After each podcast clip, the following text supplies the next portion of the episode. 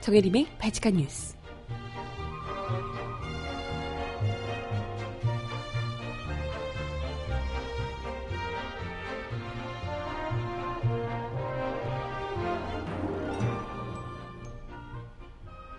여러분 안녕하세요. 바치칸 뉴스 정일임입니다. 어제 갑자기 반기문 전 사무총장이 대선 불출마를 선언해 모두를 깜짝 놀라게 했습니다. 야심차게 대권 행보를 이어가며 1일 1 논란의 주인공이 된 그가 귀국한 지 불과 21일째였는데요. 참모진들조차 몰랐던 갑작스런 발표였다고 하죠. 가시는 길까지 언론과 정치권을 향해 원망만 잔뜩 남기고 떠나셨답니다. 도대체 그 배경에 무슨 일이 있었는지 이야기 함께 나눠볼게요. 첫 곡, 자이언티가 부르는 노래, 미안해. 듣습니다. 신청곡 있으신 분 주세요.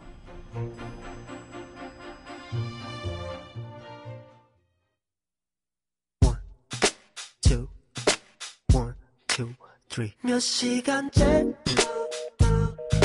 받지 않네요 큰일 났어 내맘 같지 않네요 아까는 내가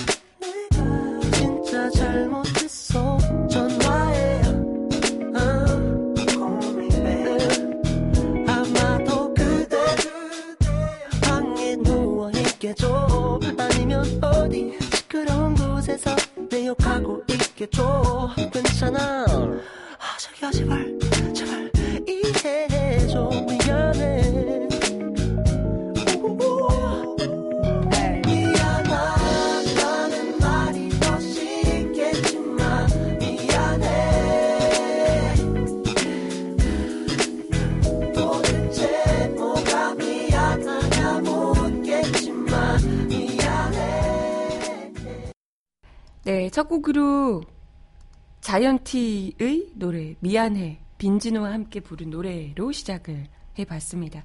신청곡 잠시 후에 전해드려 보도록 할게요. 어, 어제 뭐 많은 뉴스들이 있었지만 사실 이 뉴스가 많은 분들에게 어, 놀라움을 안겨주지 않았을까 싶어요. 저희도 사실 처음에 이 이야기 듣고 응? 갑자기 뭐야? 이게 좀 이런 반응이었는데요. 아니 사실 뭐 이게 개인적으로는 혹은 뭐 저랑 비슷한 생각을 하고 계신 많은 분들 뭐 채팅창에서도 그런 이야기를 하시지만 사실 이분이 대권 출마를 한다는 것부터도 그것도 바로 직전까지 유엔 사무총장을 했던 사람이 이게 좀 맞지 않다 이런 이야기들이 있었고요. 그리고 이 사람이 어쨌건 박근혜 정부의 수많은 잘못된 정책들, 뭐 합의나 뭐 이런 것들에 대해서 적극적으로 어 이렇게 극찬하고 찬성을 했던 인물이 박근혜 정권을 규탄하는 목소리가 높은 이 시점에 나와서 뭐 정치 교체를 하겠다는 이런 류의 이야기를 하는 것이 얼마나 뭐 와닿겠냐 자격이 없다. 그리고 사실 뭐 우리나라에 뭐 일단 자격 논란도 많았잖아요. 일단은 최근 5년 안에 거주한 적도 없고 유엔 사무총장 하시면서 뭐 해외를 다니셨으니까요. 그렇기 때문에 더더욱이 뭐 자격 자체가 없는 것 아닌가 이런 논란이 굉장히 많이 일었었는데 그럼에도 불구하고 본인이 이 대권 도전을 하시겠다고 그 진짜 얼마 되지도 않은 불과 21일 전이라 그래요. 좀뭐한 달은 넘었을 줄 알았는데 21일밖에 안 됐어요. 21일밖에 안 됐는데 그렇게 전국을 다니시면서 논란이 많게 곳곳에서 가시는 곳마다 1일 1 논란을 만들어 주셨는데요. 어, 아무튼 그 인천공항 나와서 거의 뭐 사람들 꽉 들어차서 뭐 기자들뿐만이 아니라 뭐 지지자들이며 지나가던 시민들이며 인천공항 완전 뭐 난리가 났던 거기 취재하러 갔던 저희 민중예술이 막내 정치부 막내 기자가 지지자들 뭐 이렇게 있는 통에 발이 이렇게 깔려서요. 발에 깁스를 하기도 했거든요. 발이 이렇게 인대가 늘어나서 이런 일까지 있었는데 아무튼 그 난리를 피웠던 반기문 총장이 돌연 어제 갑자기 불출마를 선언해서요. 한바탕 또 난리가 났습니다. 사실 그날 어제 오전까지만 아니 오전까지도 아니고 거의 뭐 30분 전만 해도 평소와 전혀 다른 다를 바 없는 모습이었고요. 어제 아침부터 오후 이 불출마 선언하기 직전까지 새누리당이며 바른정당 또 정의당 순으로 지도부를 계속해서 예방을 했습니다. 보통은 이런 정치권들을 만나면서 어찌됐건 대선 행보를 하는 거잖아요. 사실 이것도 바로 전날, 그 전날까지도 촛불 폄훼하면서 뭐 개헌 얘기까지, 개헌 추, 추진 협의체 구성을 공식적으로 이제 좀 내걸기도 했어요.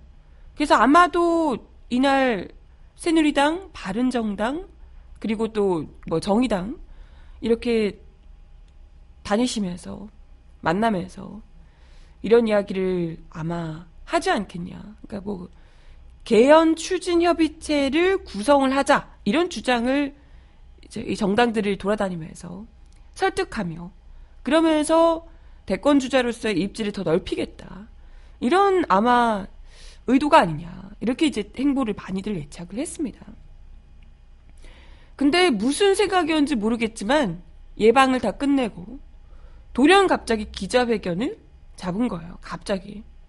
근데 사실 어, 계속해서 다니시면서 뭐 새누리당도 그렇지만 뭐 바른정당 그래 뭐 이게 입당하시라고 하고 뭐 그렇긴 했습니다만은 어찌 됐건 반 총장이 이전에 자기가 한국으로 들어오기 직전까지 전까지 혹은 들어온 첫날 자신을 열렬히 지지하던 사람들 그리고 자신을 거의 음, 대권 잠룡이라고 평가를 하던 이 분위기 이런 것들에서 지금 너무 많이 꺾인 거잖아요.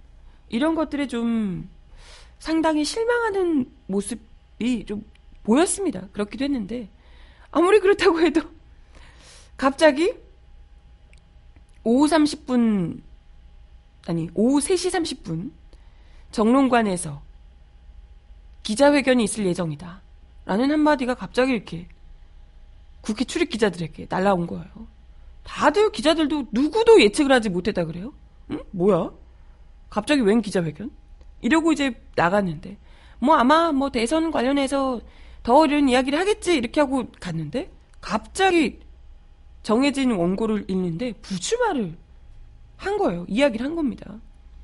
굳어진 얼굴로 갑자기 이렇게 등장해서 제가 주도해 정치 교체를 이루고 국가 통합을 이루려고 했던 순수한 뜻을 접겠다는 결정을 했습니다.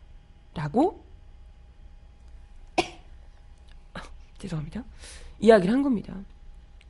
거의 그 순간에 취재진들조차도 헐 대박 불출마래 막 웅성웅성 난리가 났었다고 하는데요.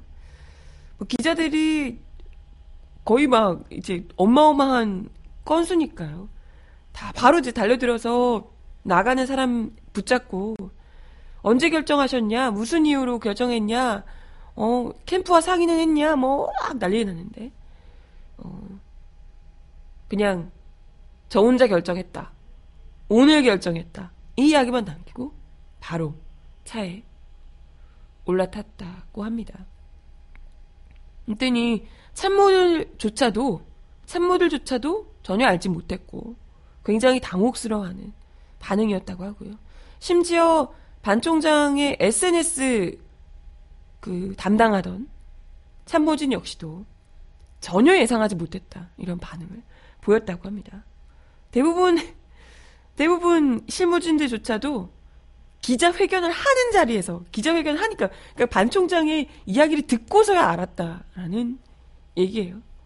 당사자들이 실무진들이 얼마나 당혹스러워했을까 싶은데 아무튼 어, 이 반 총장이 사실 지지율이 너무나도 많이 거의 뭐 반토막 나듯이 점점 더 지지율이 떨어지는 형국이었고요. 사실 유엔 사무총장으로 있으면서 가졌던 나름대로 그 뭐 보수 인사들 뭐 구체적으로 이 사람에 대한 평가 어떤지 잘 모르고 이랬다는 사람들 있잖아요. 그냥 막연히 유엔 사무총장이라고 하니까 뭔가 좀 대단히 어 있을 것 같은 국제적인 능력을 인정받은 사람 이런 좀 이제 일종의 환상이 있었던 거잖아요. 근데 국내로 들어와서 곳곳에서 들어온 직후부터 온갖 뭐 의전 논란이며 그리고 여기저기 다니면서 계속해서 뭐 방역한 방역도 제대로 그 착용하지 않고 조리독감 이거 뭐 하는 방역하는 체험을 쇼하듯이 한다든지. 그 턱받이 논란이며 봉사활동하러 가서 자기가 턱받이하고 이렇게 죽을 주던 모습이며 기자들 향해서 나쁜 놈들이라고 비난하기도 하고 청년들에게 젊어서 고생을 사서도 한다 뭐 이렇게 이야기를 하기도 하고. 그러니까 곳곳에서 너무 다급하게 그 불과 21일밖에 안 되는 시간 동안 너무 막 조급하게 여기저기 다니면서 쇼를 하시며 그야말로 젊은 세대들에게는 특히나 어, 구태 정치가 이런 것인가? 아니 정말 한 7, 80년대 보던 정치 스타일로 너무 쇼를 계속해서 하시다 보니까 반기문 총장 일종의 요금이 조금이라도 있던 그 환상조차도 와장창 깨져버리면서 더 지지율이 떨어져 버렸던 게 아닐까 이런 생각이 듭니다. 근데 참 웃긴 게요. 그 기자회견을 하시면서 아, 뭐랄까 어떤 생각 드셨어요? 여기서 이분이 이야기하시는 걸 듣자마자 저는 뭐 1차적으로는 어떻게 참모진들하고도 의논하지 않고 무작정 기자회견 이렇게 해서 할 수 있을까? 이런 생각이 1차적으로는 들었고요. 아니 참모진들이 본인을 위해서 이렇게 노력을 한 거잖아요. 어쨌건 도와주고 보통 이제 선거 준비하는 이런 캠프들이 굉장히 고생 많이 합니다. 근데 이, 이 사람을 대통령으로 만들어 보겠다고 나름 저는 뭐 그 생각에 동의할 수는 없으나 참모진들이 굉장히 고생을 하고 있는데 이 사람들에게 한마디 언급도 없이 갑자기 혼자서 다 독단적으로 결정을 했다라는 것도 참 이해하기 어렵지만요. 대선 불출마를 선언하면서 나온 멘트들이 뭐랄까 약간 너무나도 좀 삐친 듯한 너네 너네 나한테 이럴 수 있어 흥치풍 약간 이런 느낌 그러지 않았어요? 이런 이야기랍니다. 각종 가짜 뉴스로 인격 살해를 당했다. 라며 그 나쁜 놈들이라고 비난했던 언론의 맹 비난을 쏟아냈습니다. 가짜 뉴스는 아니죠. 엄연히 있는 엄연히 있는 내용이고 나와 있는 내용이고 아니 뭐 미국에서 지금 난리가 난 이런 내용들 어, 우리가 언론들이 이렇게 했던 것도 아니잖아요. 그리고 솔직히 솔직히 대부분이 정당한 의혹을 가지고 제기하는 문제고 거기다가 위안부 합의와 관련해서 극찬했던 것 이런 거는 본인이 이야기하신 거잖아요. 본인이 언론에서 하라고 시켰나? 그런 것도 아니잖아요. 하여튼 그럼에도 불구하고 본인을 향해서 쏟아진 검증의 화살이 굉장히 버거웠던 듯 인격살이를 당했다. 아니 이런 것도 대권 후보로 나오시려고 하신 분이 이런 것도 감당할 자세가 안 돼 있으면 아, 그건 빨리 그만두시는 게 맞죠. 아무튼 그렇게 맹비난을 언론을 향해서도 쏟아냈지만 정치권을 향해서도 일부 정치인들의 구태의연하고 편협한 이기주의적 태도도 지극히 실망스럽고 이들과 함께 길을 가는 것이 무의미하다는 판단에 이르게 됐다라며 불출마 배경을 밝히기도 했습니다. 사실 이날 그 오전에 만났던 그 임명진 새누리당 비대위원장 이뭐 그런 얘기를 했었다 그러죠. 반 총장에게 나이가 들어서 겨울에 여기저기 다니다가 미끄러워져서 낙상하기 쉬우니까 집에 가만히 있는 게 좋다. 이렇게 뼈 있는 말을 나대지 마시라. 네. 돌려서 이야기를 했다고 하는데 이거 보고 왠지 나 저는 이 느낌이 아 물론 다른 사람들도 있었겠지만 임명진 비대위원장이 한 이야기를 듣고 아, 적어도 새누리당만큼은 적극적으로 자신을 밀어줄 거라 생각했는데 임명진 비대위원장 이런 얘기를 하니까 굉장히 맘상했던 것 아닐까 이런 생각이 들기도 하고 아무튼 언론은 언론도 나를 욕해서 기분 나쁘고 나를 받들어 모셔야 할 정치권에서도 이렇게 자기가 지지율이 떨어지니까 다들 슬금슬금 피하고 이러니까 굉장히 불쾌하다. 뭐 이런 좀 삐치든 삐친 듯한 나 삐졌어. 어, 이렇게 생각을 한것 아닌가. 어. 저는 왠지 느낌이 그렇더라고요. 정치권이며 언론들이며 이분이 사실 입국을 하기 전에 그리고 인천공항에 와서 그 어마어마한 취재진이며 지지자들의 열기를 보고 거의 막 톱스타가 된 듯한 착각에 빠지시지 않았겠어요? 아, 나 대통령 되겠다, 야. 이렇게 좀 환상을 가지지 않았겠습니까? 자기가 오기만 하면 모두가 다 받들어 모시며 자기를 대통령으로 만들어줄 것이라 심한, 심하되 심한 착각에 빠져 계셨던 게 아닐까. 이런 생각이 들고요. 네. 하지만 현실은 이분의 정말 구태 정치의 거의 모든 것을 지켜본 국민들이 지지율이 점점 떨어지며 정치권마저도 각종 논란에 시달리는 반기문을 슬슬 피하면서 결국에는 상처받아 가련한 상처받은 마음을 뒤로 하고 떠나겠다. 불출마를 선언하신 게 아닐까 이런 생각이 듭니다. 근데 좀 그런 게요. 아까도 이야기 드렸지만 삐친 듯한 기분이 든다고 했잖아요. 그러니까 뭐 아니 근데 개인적으로는 그런 생각을 할 수가 있죠. 뭐 너무 기대했는데 이렇게 되니까 아 나 기분 나쁘다 생각할 수는 있겠지만 의뢰이 보통 좀 이렇게 불출마를 선언 갑작스럽게 하게 되고 이러면 그래도 자기를 위해서 고생했던 사람도 있고 그리고 사실 뭐든 이별을 할 때 헤어질 때 그림이 가장 중요하다고 하잖아요. 아무리 본인이 실망스럽고 그 기분 나쁜 사람들이 많다 하더라도 자기가 이왕 불출마하겠다라는 마음을 먹었다면 좀 사람 멋있게 헤어질 수도 있는 거 아닙니까? 내가 아직 자질이 많이 부족한 것 같다. 대통령 대선 후보로 나오기에는 아직 내가 많이 부족하다는 것을 느꼈다. 라든지. 하지만 저를 지지해 주시고 저를 위해 불철주야 노력해 주신 참모진들과 우리 뭐 지지자 분들께 그리고 도와주신 많은 분들께 죄송하고 감사하다는 인사 전하겠다. 이런 류의 이야기를 좀 멋있게 하면서 이런 원망 이런 건 막 굳이 얘기하지 않아도 그렇잖아요.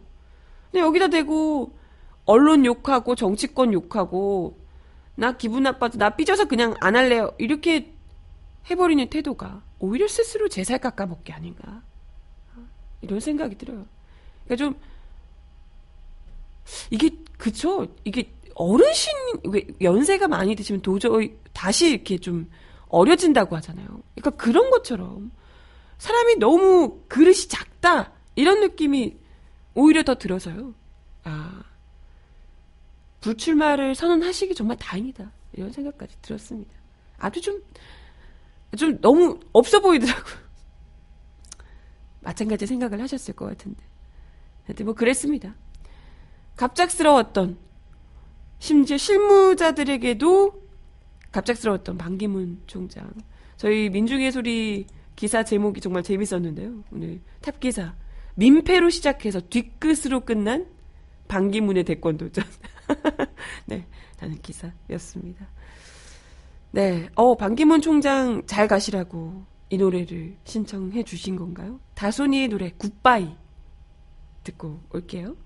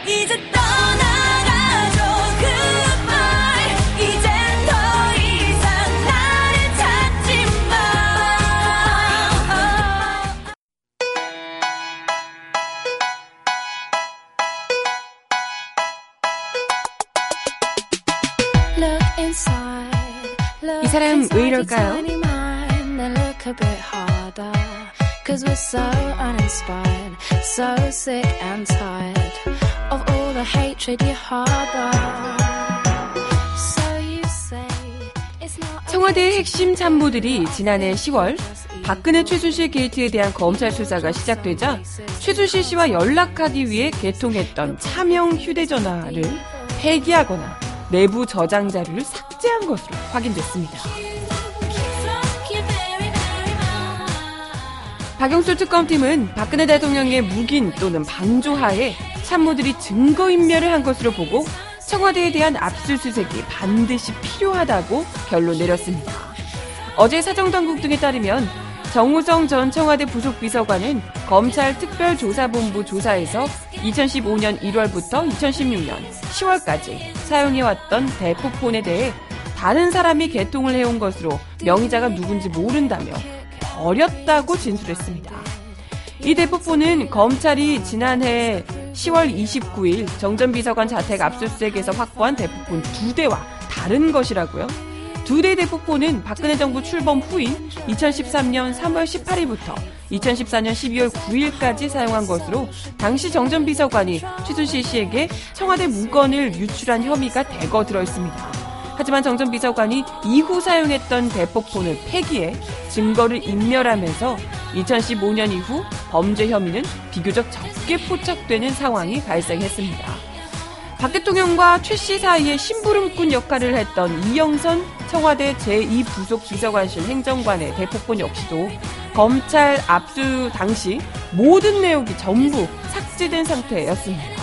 검찰은 휴대전화 포렌식을 통해 4개월치 기록만 간신히 복구했는데 2013년 3월 18일부터 같은 해 7월 25일까지 복구된 대포폰 통화 내역 301건 중 48.5%가 최 씨와 연락한 것이었다고 합니다.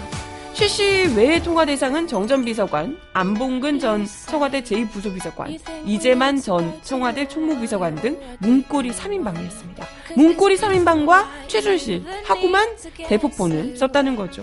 이 대포폰 안에 있는 내용이 얼마나 핵심 증거들이 많을지 추측이 가능합니다.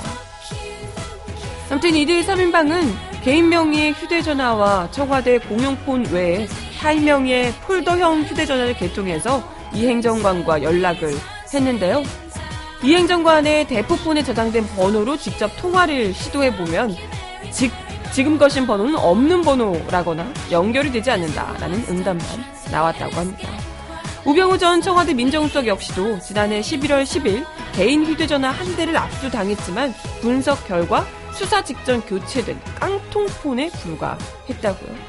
이건 명백히 증거인멸 이기 때문에 압수수색을 당장 감행한 이유가 당장 있습니다. 청와대가 2014년 말 정윤회 문건 사태 직후 이 행정관의 존재를 숨기려고 한 사실도 드러났다고 합니다. 같은 부서에서 이 행정관을 지냈던 한 분은 검찰에서 2014년 10월 대통령 북미 순방 이후 갑자기 이 행정관에게 차량 선탑 업무를 맡겨서 사무실에서 대기만 했다고 진술하기도 했답니다. 그 당초 원래는 이 증언한 분이 주당 4, 5일 박 대통령의 차량 탑승 업무를 수행했었는데 최 씨 남편이 연루된 비선 실세 논란이 일자 이 행정관의 존재가 혹여라도 들통날까봐 공식 업무를 맡긴 것으로 특검은 보고 있다고 하네요. 뭐, 참, 법 위에서 뻔히 대포폰 안 되는 줄 알면서, 불법인 걸 알면서 대포폰을 쓰고, 문제 되니까 증거인멸, 그것도 포렌식으로 했는데도 4개월치밖에 복구 안 되게, 증거인멸도 너무 철저하게. 법을 잘 알기 때문에 너무나도 철저하게 잘 빠져나가는 법꾸라지들인 거죠. 네. 특검에서 확실하게 좀 확실하게 꼼꼼하게 그 죄값을 하나하나 물어주시길 바랍니다. 음악 하나 더 들을게요. 유성은이 부르는 말리꽃 신청하셨습니다. 얼마나 더 견뎌야 하는지 짙은 어둠을 헤매고 있어 내가 바란 꿈이라는 것은 없는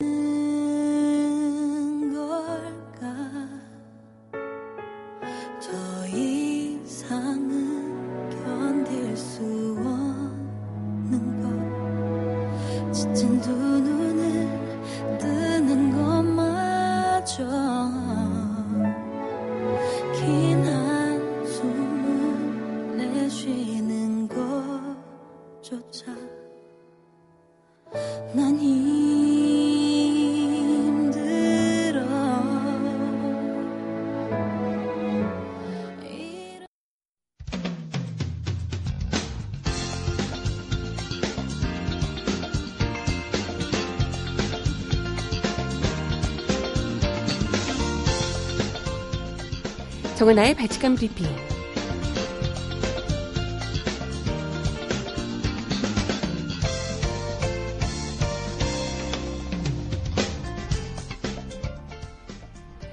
첫 번째 소식입니다. 박영수 특별검사팀이 청와대가 2014년 1월 15개 보수이익단체 명단과 지원 금액까지 적힌 이른바 화이트리스트를 작성해 정경련에 직접 전달한 사실을 확인했습니다. 한겨레에 따르면 청와대 정무수석실의 신동철 전 비서관은 2014년 1월께 국민행동본부, 어버연합, 애국단체 총협의회, 고엽제 전우회 등 15개 보수이익단체 명단과 그 옆에 지원 금액까지 적은 리스트를 최웅재 전 행정관을 통해 정경련에 전달했다고요. 당시 청와대는 단체당 2억 원 정도로 총 30억 원 규모의 돈을 요청했습니다. 어, 뭐야, 2억, 2억. 진짜.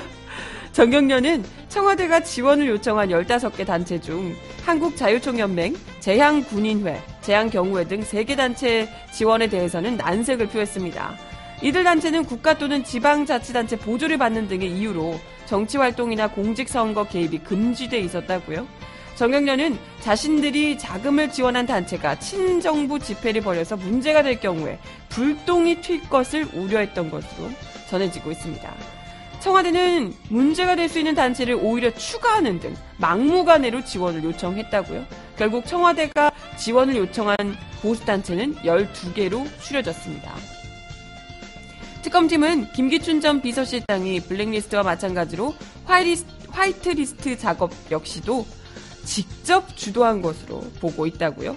김종덕 전 문체부 장관, 신동철 정관주 전 비서관의 공소장에서 김 전 실장이 2014년 3월에서 4월 무렵 신 전 비서관에게 좌파에 대한 지원이 많은데 우파에 대한 지원이 너무 없다. 중앙정부라도 나서서 지원해야 된다. 라며 정부의 민간 지원 실태에 대해서 질책을 했고 정권이 바뀌었는데도 좌파들은 잘 먹고 잘 사는데 우리는 우파는 배고프다. 잘해보자. 라고 했다고 전해지고 있습니다. 그리고 나서 김전 실장이 취임 이후, 이후 화이트리스트 명단이 내려왔다고 전현직 청와대 관계자들이 진술하고 있죠. 아니, 좌파들이 배고프고 우파들이 보통 잘 먹고 잘 산다고 얘기하는데 도대체 좌파들 누가 좌파 그 사람들이 생각하는 좌파는 대체 누구고 우파는 못 먹는 우파는 대체 누군가요? 참 미안한 양반이야. 얼마나 더 먹고 살길 바라는지.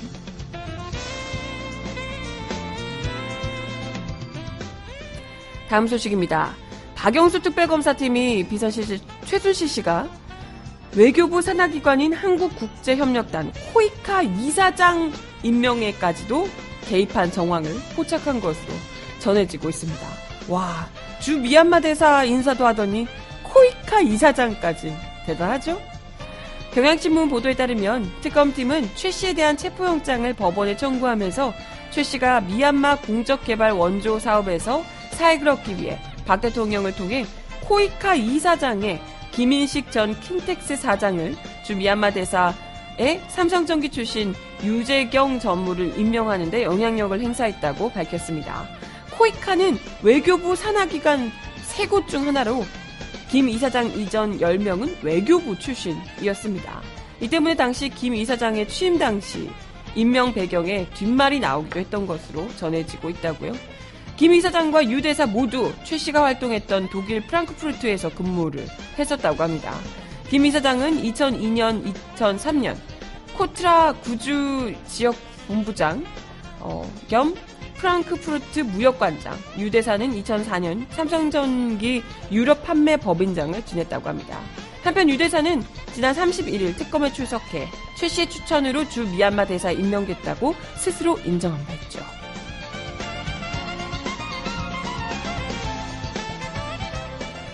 마지막 소식입니다. 교육부가 지난달 31일 공개한 국정 역사 교과서 최종본에 도산 안창호 선생과 관련해 오류가 있다는 주장이 제기됐습니다. 박정희 미화 교과서라는 비판에 이어 사실관계조차 틀린 부실 교과서 논란이 더욱더 커질 전망입니다. 전국 역사 교사 모임은 어제 고교 한국사 208페이지 안창호와 대한인 국민회라는 제목의 사진 설명에 오류가 있다고 밝혔습니다. 오류가 지적된 부분은 안창호와 대한인 국민회 라는 제목으로 올라온 사진의 설명으로 안창호는 1920, 아니, 1912년 샌프란시스코에 대한인 국민회 중앙총회를 설치하고 초대 회장으로 취임해, 취임해 다양한 활동을 전개했다라고 나와 있습니다. 하지만 전국 역사 교사 모임은 최종본에 실린 사진은 안창호가 1915년 하와이 지방총회를 방문했을 때 찍은 사진이라고 설명합니다. 모임은 또 1912년 중앙총회가 설치된 것은 맞지만 안창호는 중앙총회 초대 회장이 아니라 2대 회장이었고 초대 회장은 윤병구였다라고 밝혔습니다. 아니 애초 사실관계도 틀려도 너무 틀린 건 아닙니까? 그죠?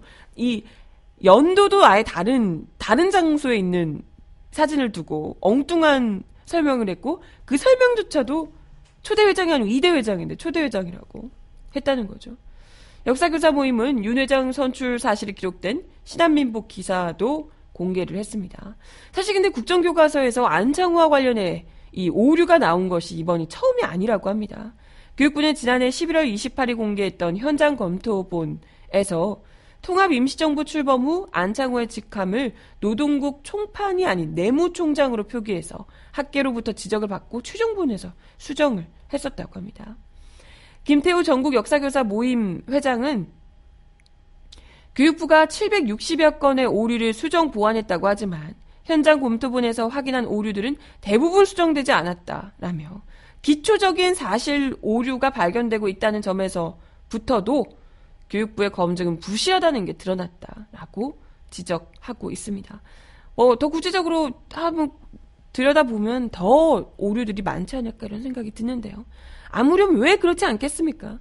전문가들은 다들 안 한다고 하니 전문가들 빼놓고 전문가도 아닌 이들을 내세워서 교과서를 쓰게 했으니 비전문가들이 쓴 역사 교과서인 거잖아요. 특히나 일제 시대 이런 일제 시대와 뭐 이런 현대사, 근현대사와 관련해서는 철저히 비전문가들이 작성한 교과서기 때문에 오류가 기본 사실조차도 제대로 작성되지 않은 이건 아이들에게 대체 뭘 가르치고 싶은 거예요, 대체? 그러니 이러니 아이들에게 뭘 배울 수 있, 있게 할까 싶습니다. 아, 당연히 이건 오류가 많을 수밖에 없다 생각이 들고요. 음악 하나 더 듣겠습니다. 네. 개코와 황광이 오혁이 함께 부른 당신의 밤.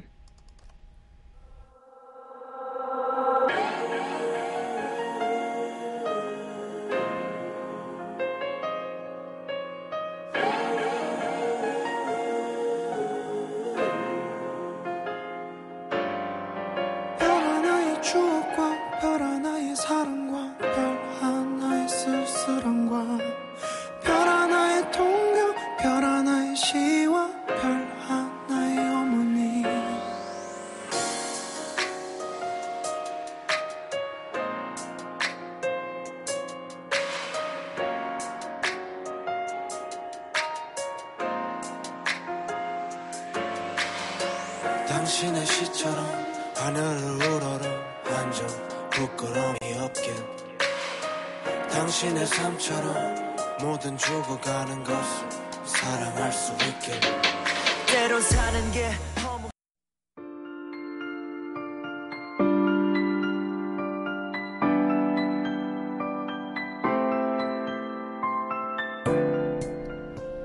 세상 속 가장 필요한 목소리를 전합니다. 여기 곧 우리가 있어요.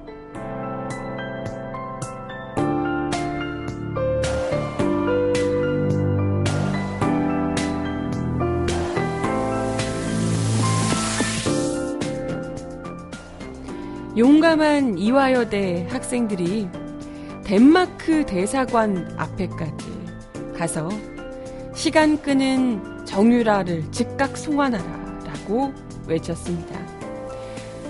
특검 수사를 피하려고 시간 끌기 하는 정유라 더 이상 가만둘 수 없다라고 목소리를 외치고 있는데요. 아, 이번 최순실 박근혜 게이트에서 그 시발점을 항상 이화여대 학생들이 많이 펴준 듯해요. 특히 정유라 건과 관련해서 톡톡히 그 몫을 해주고 있는 듯한데요. 이번에는 용산에 있는 덴마크 대사관 앞에서 기자회견을 열고 덴마크 당국에 정유라의 즉각 한국 송환을 촉구했다고 합니다. 이대 학생들은 비리 교수들이 제공한 특혜들을 보면 정유라가 몇 번이고 구속돼도 모자랄 정도라며 박근혜 최순실 게이트 공범인 정유라는 즉각 국내로 송환돼서 죗값을 받아야 한다라고 말했습니다. 이어 특혜를 제공한 비리 교수들이 줄줄이 구속되는 상황에서 특히 당사자인 정유라가 특검 수사를 피하려고 시간 끌기를 하고 있는데 특 덴마크 당국은 정유라를 즉각 송환해야 한다라고 목소리를 높였습니다. 학생들은 기자회견 후 정 씨의 즉각 송환을 촉구하는 성명서를 덴마크 대사관 측에 전달했습니다. 그러면서 계속해서 덴마크 당국에 정유라의 즉각 송환을 요구할 계획이라고 밝혔습니다. 한편 지난달 28일 덴마크 검찰은 정 씨의 한국 송환 여부 결정을 미뤘고요. 덴마크 법원은 정유라 구금 기간을 이달 22일까지로 연장한 상태입니다. 현재 특검팀은 정 씨의 이화여대 입학 과정과 학사 관리 등에 대한 특혜 의혹, 승마협회와 삼성 등 대기업 등으로부터 각종 특혜 지원을 받았다는 의혹 등을 수사 중에 있습니다. 네. 정말 이, 이 수많은 온갖 특혜 의혹들이 사실 따지고 보면 박근혜 대통령이 나쁜 사람이라고 지목해서 내쫓았던 뭐 분이며 거의 뭐 이게 정유라에게 집중되어 있는 특혜인 거잖아요. 다른 특 다른 사람보다도. 근데 그 주변 사람들 다 나가 떨어지고 있는데 본인만 지금 송환되지 않고 이렇게 버티기를 하고 있다는 것이 참 여전히 이 뭐랄까요 어쩌지 못하는 손이 또 작용하고 있는 것 아닌가 최순실을 감옥 안에서도 그토록 당당하게 만들어주는 무언가가 정유라 역시도 보호하고 있는 것 아닌가 이런 생각을 할 수밖에 없고요. 어떻게든 또 어마어마한 어마어마하게 비싼 변호사를 또 쓰고 있다고 하던데 하루빨리 조속히 한국으로 송환해서 부당하게 받은 특혜를 제대로 처벌받길 바랍니다. 네, 어, 음악 하나 더 듣고 와서요. 어, 마지막 곡이 되겠네요. 마지막 곡 들려드리며 인사드리겠습니다. 권진아가 부르는 끝!